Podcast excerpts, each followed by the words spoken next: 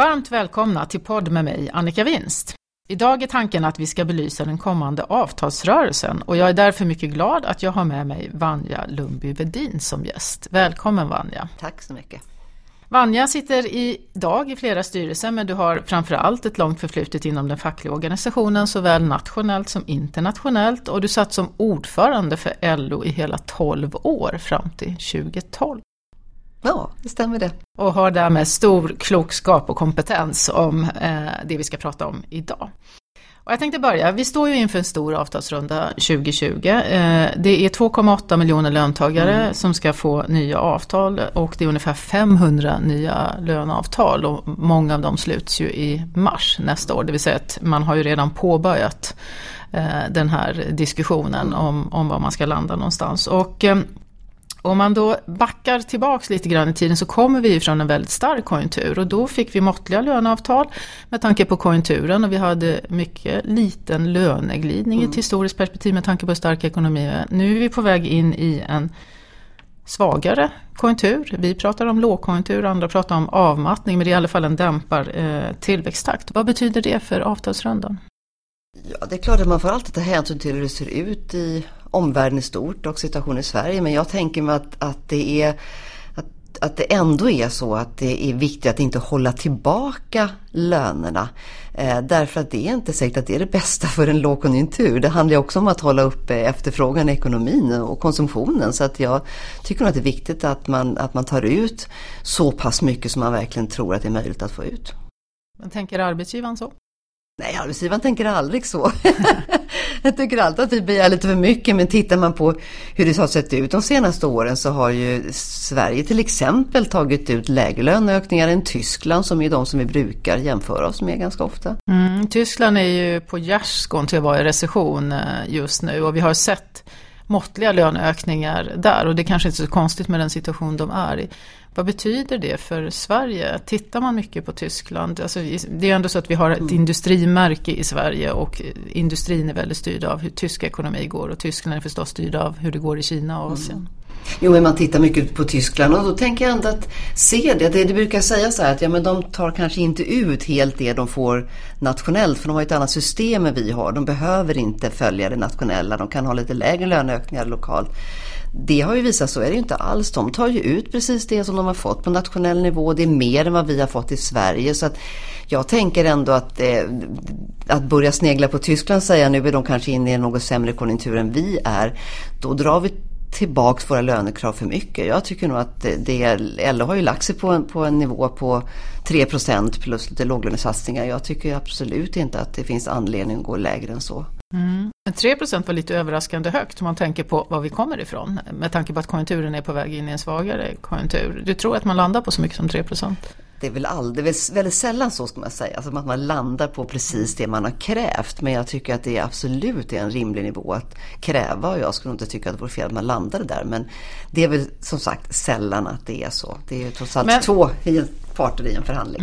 Hur kan det komma sig att vi har haft så låg löneglidning då när konjunkturen har varit så stark? För man tänker att om man har måttliga avtal så borde man då kunna kompensera, och det har ju verkligen varit brist på kompetens. Var jag än har rest i landet och vilken bransch i stort sett man har varit i som har saknat kompetens. Men vi har ändå inte sett någon löneglidning märkbar. Nej, och jag tycker att det är lite svårt att förstå. För om man tittar på historiskt så borde det, just den situationen, kompetensbrist eller brist på kompetent arbetskraft och en hygglig konjunktur borde ha kunnat leda till mer löneglidning. Men jag vet inte, vi har haft en modell nu under väldigt många år, att den modellen har lite grann cementerats och har gjort att löneglidningen har ju varit låg under ganska lång tid, inte bara de senaste 2 åren. Nej, är det något som du tror kommer tillbaks? Eller? Alltså egentligen är det väl inte önskvärt med löneglidning. Jag tycker att det vore bättre att man kunde vara trygg i från båda parter att det som blir löneökningen i på alltså den generella löneökningen, att den blir det man är överens om, för att då kommer också alla kunna känna sig tryggare, för löneglidningar är någonting som framförallt har funnits inom industrin, väldigt lite inom, åtminstone inom LO-yrken, inom privat offentlig service. Vi ska komma tillbaka till det, tänkte jag, lite längre fram, och då kanske vi också kan landa i hur det kan se ut framöver där. Men vi är ju som sagt var på väg in i en stor avtalsrunda, och det är väldigt mycket som är känsligt, och nu har vi strandade LAS-förhandlingar, och LAS är ju lagen om anställningsskydd, och där man diskuterar ett antal olika punkter, och här har ju också regeringen med de olika partikonstellationer som vi har hamnat i ett getingbo, där man i januariavtalet har tryckt på då från Centerns sida i vissa frågeställningar, medan nu facken är angelägna om att förstås hålla kvar det som är grundskyddet i LAS. Vad är din syn? Vad betyder LAS och hur viktigt det är då, och vad kan det här leda?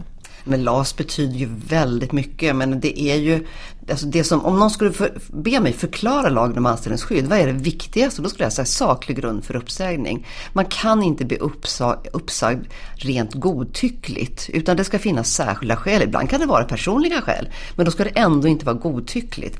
Och ta bort, om man skulle leka med tanken att man tar bort saklig grund vid uppsägning, så har ju lagstiftningen nästan spelat ut sin roll. Samtidigt så har ju regeringen tillsatt en utredning där man sitter och tittar på olika sätt att göra det mer flexibelt att säga upp folk, och det finns ju en risk att om man inte kommer överens att man kanske kommer tillbaka och ändrar här. Vad tror du att det landar? Alltså, det är väldigt svårt att säga, för jag har inte någon inside, men jag förstår ju att det har varit rätt svårt för alla förbund att kunna acceptera det som åtminstone har lyfts fram som tänkbara lösningar. Och då tror jag... Vad är det framförallt man vänder sig? Då tror jag det, att man skulle rubba begreppet saklig grund och säga att men man får i alla fall lite kompetensutveckling. Och då tror jag att det är också olika sektorer. I sektorer där man i huvudsak har fast anställd personal, där man kanske är vanar att jobba med samma personalstyrka hela tiden, där det är möjligt att man är mindre rädd för det än i sektorer där man har många visstidsanställda, timanställda, tillfälligt anställda, deltidsanställda, alltså med rörigare och rörligare arbetskraft redan nu. Där är trots allt saklig grundbegreppet väldigt viktigt för att kunna upprätthålla möjligheten att känna trygghet i jobbet. Ja, det är en vattenledare, men där också partierna då i regeringen har olika syn på vad som är viktigt. Ja, det har de, och jag måste säga, nu kanske jag är alldeles ute och cyklar, men jag tänker så här själv, om jag hade nu suttit i en situation där jag satt i ledningen för fackföreningsrörelsen och det här inte skulle gå att nå en överenskommelse, då skulle jag verkligen slå på trumman och mobilisera mot lagstiftning. Alltså, då skulle jag göra det, för det här är en socialdemokratisk regering. Det finns ett januariavtal, man ska hålla ingångna avtal, men en socialdemokratisk regering som skulle gå emot hela fackföreningsrörelsen, och då gäller det inte bara LO, det gäller säkert tjänstemän också, och förändra lagen om anställningsskydd, grunderna är den. Det tror jag nästan är ett självmordsuppdrag. Det låter ju rimligt det du säger. Å andra sidan så är ju fackförbunden också lite tilltufsare. LO tappar många väljare, det är stökigt inom LO. LAS är ju liksom en frågeställning, men vi har ju sett till exempel att Kommunal bryter sig ur och hoppar av F6, alltså flera av förbunden, det är ganska stora delar. Vad händer inom LO? Kommer LO hålla ihop? Ja, det tror jag. Så det är ju ändå så. Jag tänker som LO-ordförande som jag då har varit under så många år, så tänker jag att den absolut viktigaste frågan för LO-ordförande, det är att hålla ihop förbunden. Och det är ju avtalsrörelsen som är verkligen där man kan visa att det gör vi. Nu svajar det. Det gjorde det vid ett tillfälle under min tid också, så det säger jag inte som för att peka finger åt dem som sitter där nu. Men då tänker jag att när det svajar, men då måste man samla ihop sig. Kommer det ytterligare något hot? Och där skulle ju lagstiftningen kunna vara ett hot. Då tror jag att man kan liksom samla ihop skarorna och säga nej, hit men inte längre. Så det tror jag nog. Men det är klart att det är svårt i en annan situation än när jag var LO-ordförande, i meningen att det politiska landskapet ser så olika, eller annorlunda ut än det gjorde då. Det fanns ett blått och ett rött lag. Det var inte så svårt för tidigare LO-ordföranden att kunna gå ut och slå lite på en socialdemokratisk regering, för att Det var ganska riskfritt. För det var inte så att medlemmarna gjorde strömhopp över till borgerligheten. Men idag är det ju en annan situation och det tror jag gör det svårare. Samtidigt har Karl Petter Tovarsson flaggat för att lämna. Ja. Vem blir det nu? Ja, ledare? Det har jag ingen som helst aning om. Finns det många faktiskt att välja på?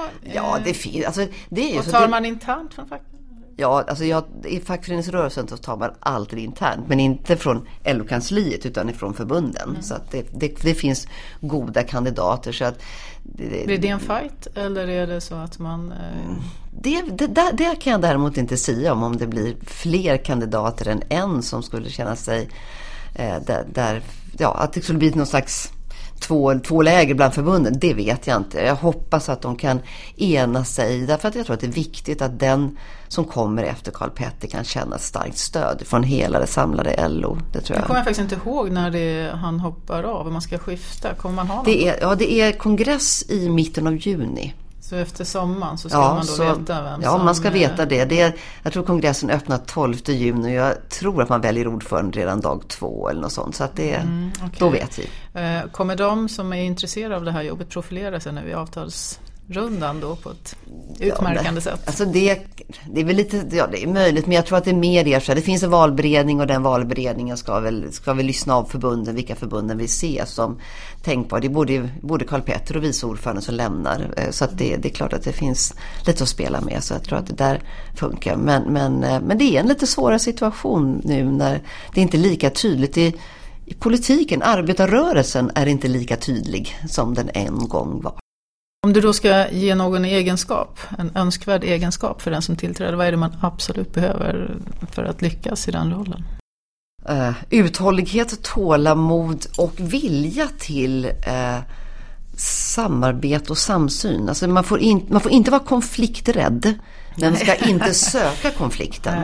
För det tror jag. Man måste försöka få ihop förbunden. Det är LO-ordförandens viktigaste uppgift. Men sen får man aldrig vara konflikträdd. Man får aldrig smita ut bakvägen. Man måste alltid vara beredd att stå upp när det ibland blåser och media står där i horder och vill veta svaret på någon fråga. Du sa ju innan att du tror att just LAS, där kommer facken gå samman om det blir större konflikt. Men samtidigt så finns det ju då ett hot om att regeringen går in och bestämmer. Du tror inte på det då man kommer bryta 73-punkts? Alltså jag tänker mig så här, för att det finns ju en politisk situation idag där Sverigedemokraterna växer och om man ska se på de opinionsundersökningar som görs så är det bland arbetare. Man säger LO-medlemmar, men jag tror inte man söker medlemmar, jag tror man söker i arbetarkollektivet.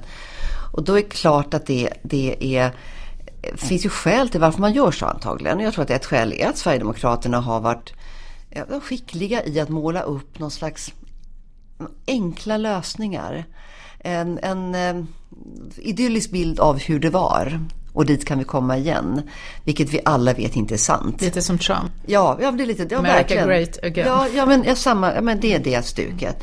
Men det andra är ju att Socialdemokraterna inte har varit tillräckligt tydliga som socialdemokrater. Och det är väl också en effekt utav den politiska situationen.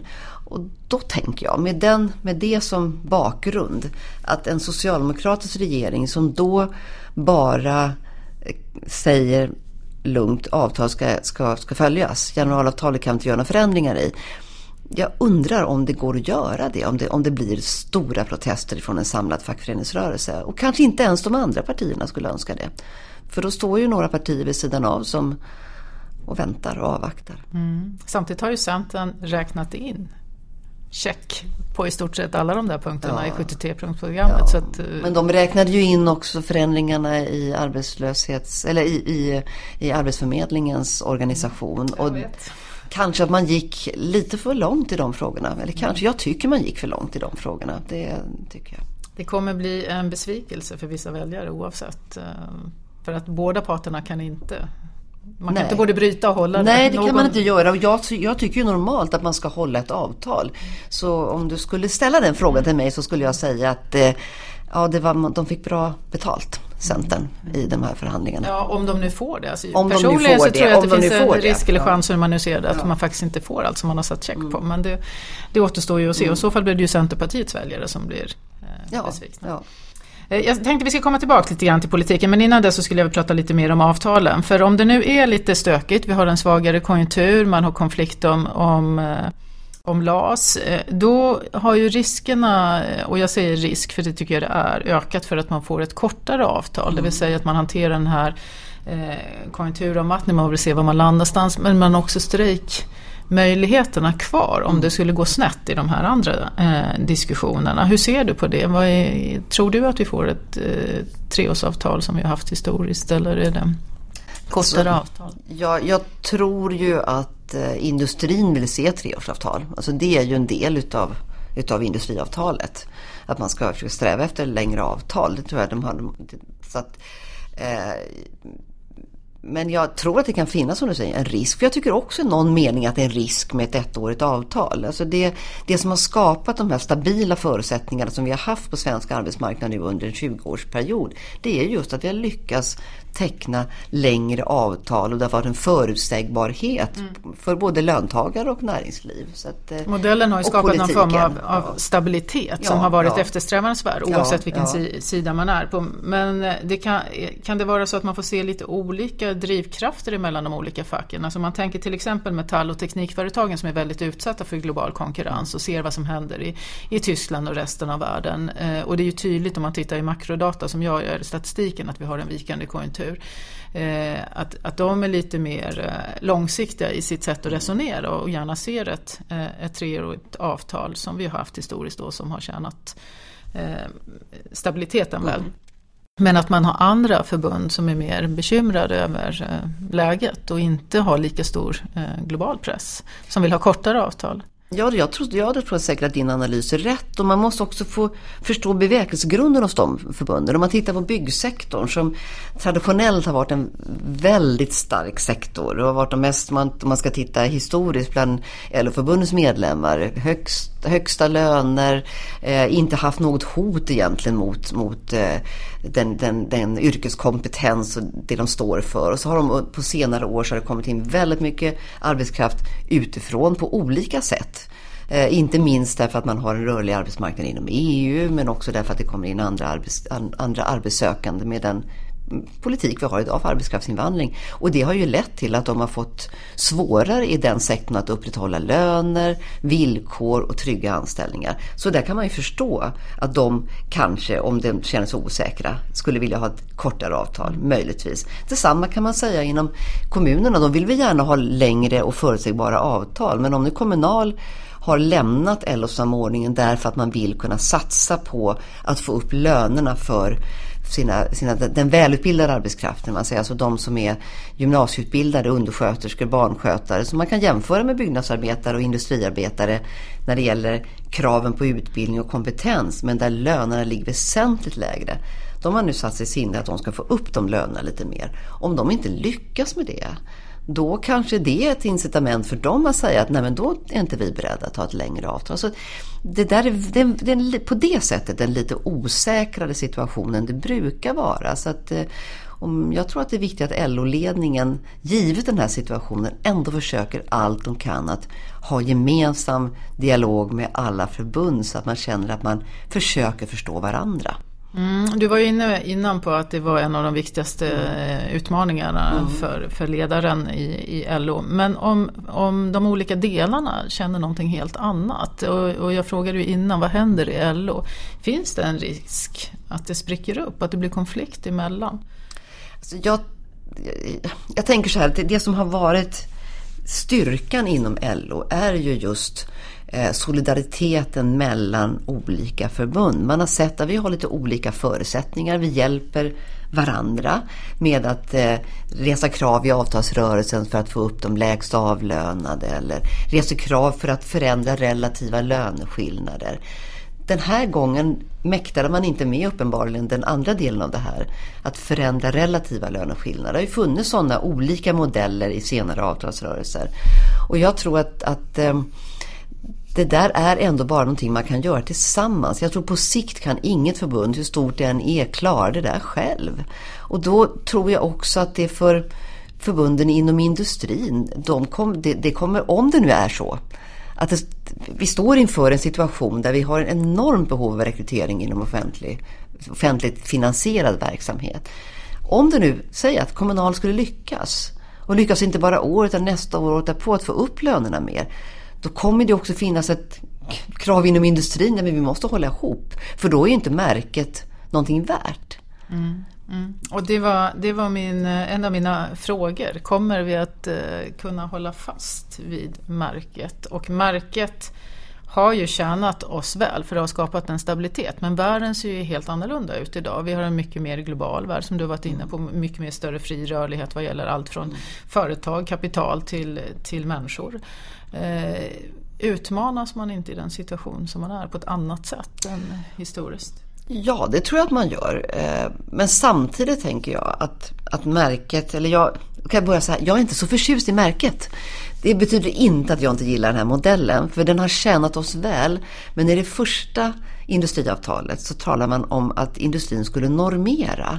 Och det är någonting annat än att sätta märke. Sätter man märke, då talar industrin om exakt så här många procent ska vi öka lönerna på hela arbetsmarknaden. Men det står märke. Det står märke nu i det nya. Att de gjorde ju om det här för 2010, 11 eller någonting sånt där. Så att, det var under tiden som jag var ordförande. Så jag var inte så förtjust i det att man ändrar begreppet till märke. För norm är en annan sak. För jag har respekt för det. Att vi måste faktiskt se på omvärlden. Och industrin är viktig för Sverige. Men samtidigt, om man normerar, då kan man också acceptera relativa löneskillnader. För det är ju inte rimligt att vi ska ha så ojämställda löner som vi har i Sverige. Att undersköterskor, barnskötare eller välutbildad arbetskraft inom privat service överhuvudtaget ska ha så mycket lägre lön därför att det är kvinnodominerade jobb. Där har LO ett stort ansvar att orka leta och skruva och hitta modeller som successivt, steg för steg, ser till att man täpper det där gapet som är mellan kvinnligt och manligt dominerade jobb. Kalmfors, professor i nationalekonomi, har ju flera gånger tillsammans med några andra varit ute och lyft och ventilerat just den frågeställningen. I framtiden är det rimligt att industrin är norm eller märke, hur vi nu ska uttrycka oss, när vi kommer att behöva väldigt mycket mer tjänsteservice i framtiden. Vi har en äldre generation nu som har det mer ekonomiskt välbeställt än vad vi haft tidigare. Vi har också köpt på oss väldigt mycket varor. Vi kommer vilja ha en annan service av tjänster, och vi har, hela samhället går emot mer tjänster, och det kommer även äldre vilja ha, och de kommer ha en köpkraft och här menar ju han att man behöver ha en relativ löneförskjutning. Hur går de diskussionerna? Är det rimligt överhuvudtaget? Är det möjligt? Ja, men jag tycker att det är rimligt av det skäl som jag anförde, att vi ska ha jämställda löner. Det är snarare orimligt att kvinnligt dominerade jobb ska värderas så mycket lägre än manligt dominerade jobb. Så, men bara du sa innan att normen har varit bra för att men då har vi faktiskt också på olika sätt hittat de här, skruvat lite på, och i avtalsrörelser lyft lite mer på de kvinnodominerade jobben i flera avtalsrörelser. Den här gången gjorde man inte det. Och jag tror att den frågan, du tar liksom inget så här jättekliv, men man skulle med en bra modell, vi hade en bra modell 2007, men den ville sedan inte industrin ha, men hittar man en bra modell, då skulle jag tänka, men på 15 års sikt så kan vi kanske eliminera den här löneskillnaden. Jag vet att modellerna finns, men jag vet inte om man orkar, därför att det är ju ändå så att industrin är inte bara LO-förbunden, industrin är tjänstemän och akademikerförbund, och de ska ju hålla ihop. Och då blir det en utmaning mot den solidaritet som man känner med sina vänner inom LO-sfären. Och det där är så. Därför blir ju industriförbunden en slags nyckel, så det läggs ju väldigt stort ansvar på dem. Och jag tänker att är de inte med och tar ansvar för relativa löneskillnader, då händer sånt som händer nu, att Kommunal kliver ur. Och det var väldigt olyckligt. Kommer Kommunal kliva in igen? Nej, jag tror inte att det nu ligger avtal. Alltså, de har ju lagt sina krav nu, så att jag tror inte att det finns ett utrymme för det. Utan det här är väl att efter den här avtalsrörelsen sätta sig ordentligt och säga, var det här så bra för oss? Mm. Vem tjänade på att vi inte lyckades ta oss till en modell som kunde tjäna hela fackföreningsrörelsen? Så en av de första uppgifterna som nästa ordförande får ta tag i. Ja, det tror jag är nog en av de första uppgifterna man får sätta sig och ta sig an, ja. Ja, nu har vi pratat vad det betyder utifrån olika grupperingar, men om man tittar på market, och jag ställer ju frågan om det håller en global värld, så är det också intressant ur ett finansmarknadsperspektiv, utifrån ett riksbanksperspektiv, eftersom lönerna ingår ju inte i inflationen, men det sätter priser i marknaden, och Riksbanken har ju svårt att nå inflationsmålet. Och då är en fråga liksom, vad betyder det för avtalsrundan? Och sen min andra fråga, är inte det en liten förlegad syn? Och jag vet att det här är superprovocerande när jag säger det till både såväl arbetsgivare som fackförbundet, för man vill så gärna ha de där 2% att hålla i handen. Men om nu världen ser annorlunda ut och man faktiskt måste göra våld på ekonomin för att nå 2%.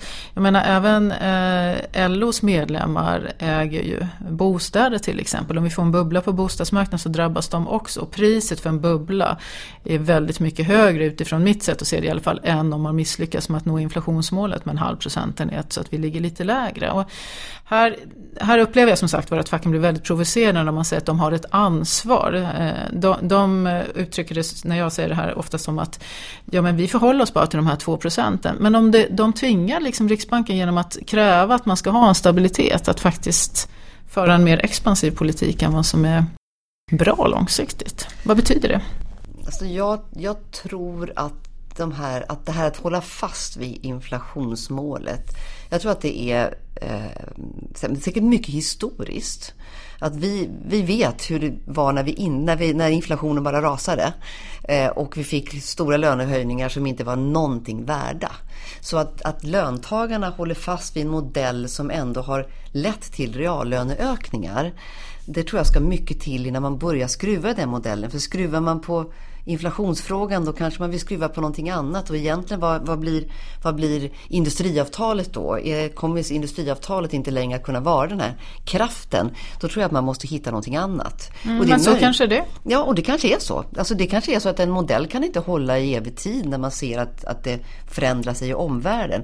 Men jag tror att det är olyckligt om man börjar skruva i den modellen innan man liksom har någonting nytt. Så då tror jag att min poäng är väl mer att man behöver resonera. Alltså, jag tycker också att den här modellen har tjänat Sverige fantastiskt väl. Den har skapat enorm stabilitet och gett oss reala löneökningar. Men det är ju inte alldeles uppenbart att en modell som funkar i historien är perfekt, även i framtiden, när framtiden ser så annorlunda ut. Och jag skulle vilja ha igång den diskussionen, men jag upplever att det är väldigt infekterat, att man är så otroligt angelägen om just de här 2%. Men jag tycker att facken också har ett ansvar för att, vad driver man Riksbanken att göra om man till varje pris ska nå dem? Ja, vi kanske bygger för stora skulder, eller vi får en för svag krona som skapar andra. Ja. Men jag kan se det också. Samtidigt så att vi skulle behöva få igång till exempel mycket mer än en konsumtion, inte minst en konsumtion, offentlig konsumtion. Mm.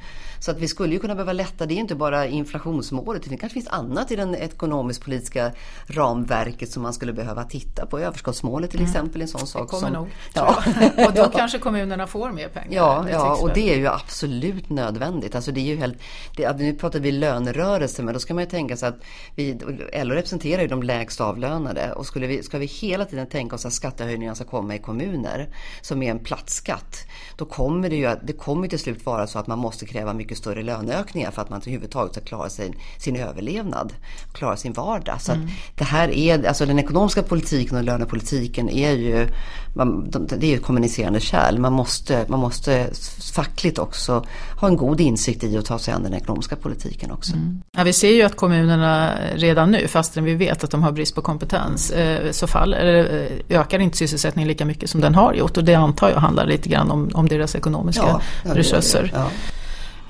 Okej, jag tänkte vi skulle avsluta med att prata lite grann politik. Du var inne på det innan på Sverigedemokraterna, men LO har tappat många väljare, och du ville hellre säga att det är, vad sa du, industrin, eller sa du arbetarkollektivet? Nej, men jag vet inte om de tittar just på de som är medlemmar, för det är också ett bekymmer att det är färre som är medlemmar i de fackliga organisationerna. Varför är man det? Varför är det färre idag? Alltså, det blev ju en väldigt strömhopp för tiotal år sedan när a-kassan blev så mycket dyrare. Men sen började man ju komma tillbaka, men jag tror att det är för att jag har fortsatt med otrygga anställningar. Och om man inte vet... Tillbaka till LAS då. Ja, så det, men precis, det är det där. Alltså, om du kommer in på otrygga anställningar, inte har fasta jobb, det är inte lika lätt att då lägga de här pengarna på fackföreningsavgiften. Du vet det kanske inte ens vilket förbund du ska tillhöra för att du rör dig mellan olika branscher.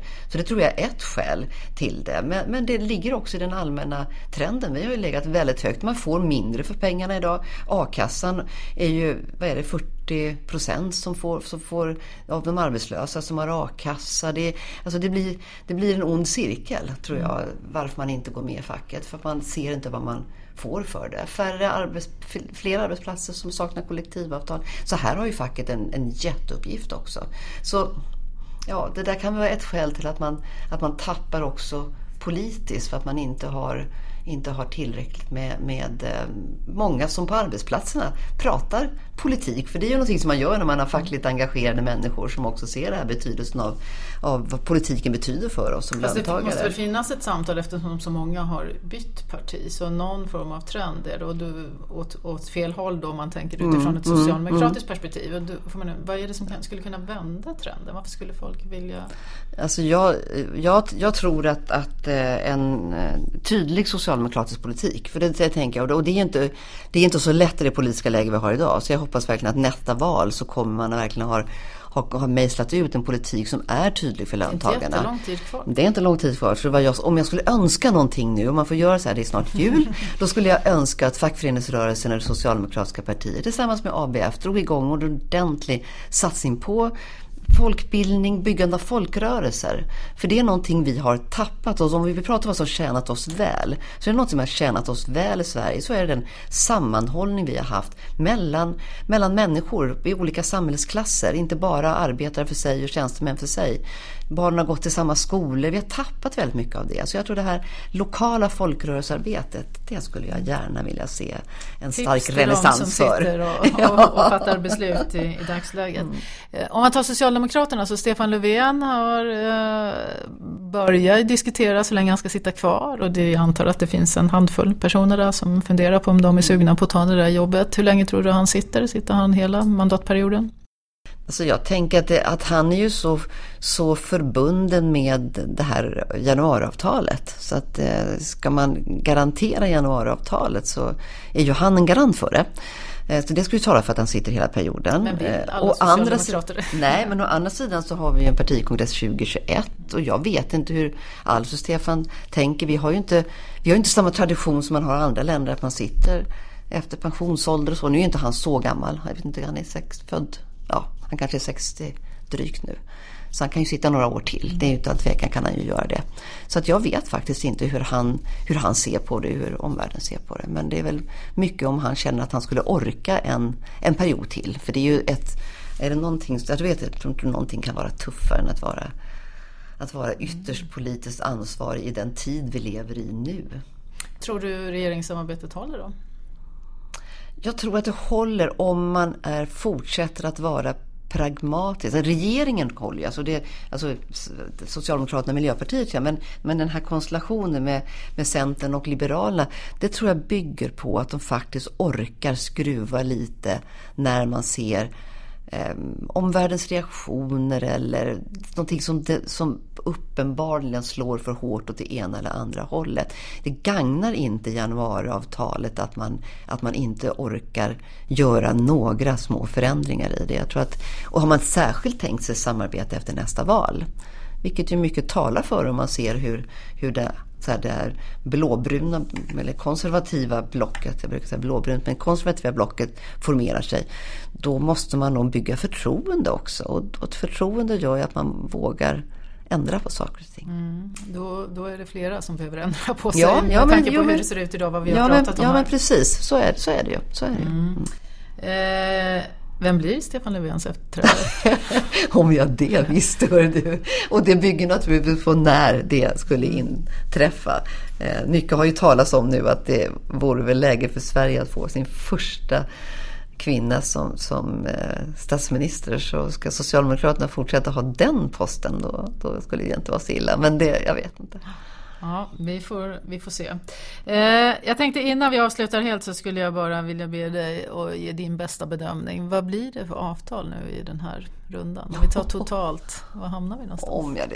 Det är nästan omöjligt att svara på. Du sa innan att de hade begärt 3% och det kommer de inte få.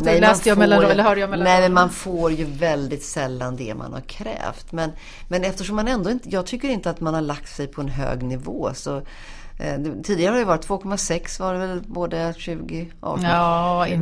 Totalt fick du 2,5 ungefär. Men avtalen ligger ju då på drygt 2,2. Ja, men jag skulle tänka mig att det åtminstone borde kunna ligga på kanske 2,6.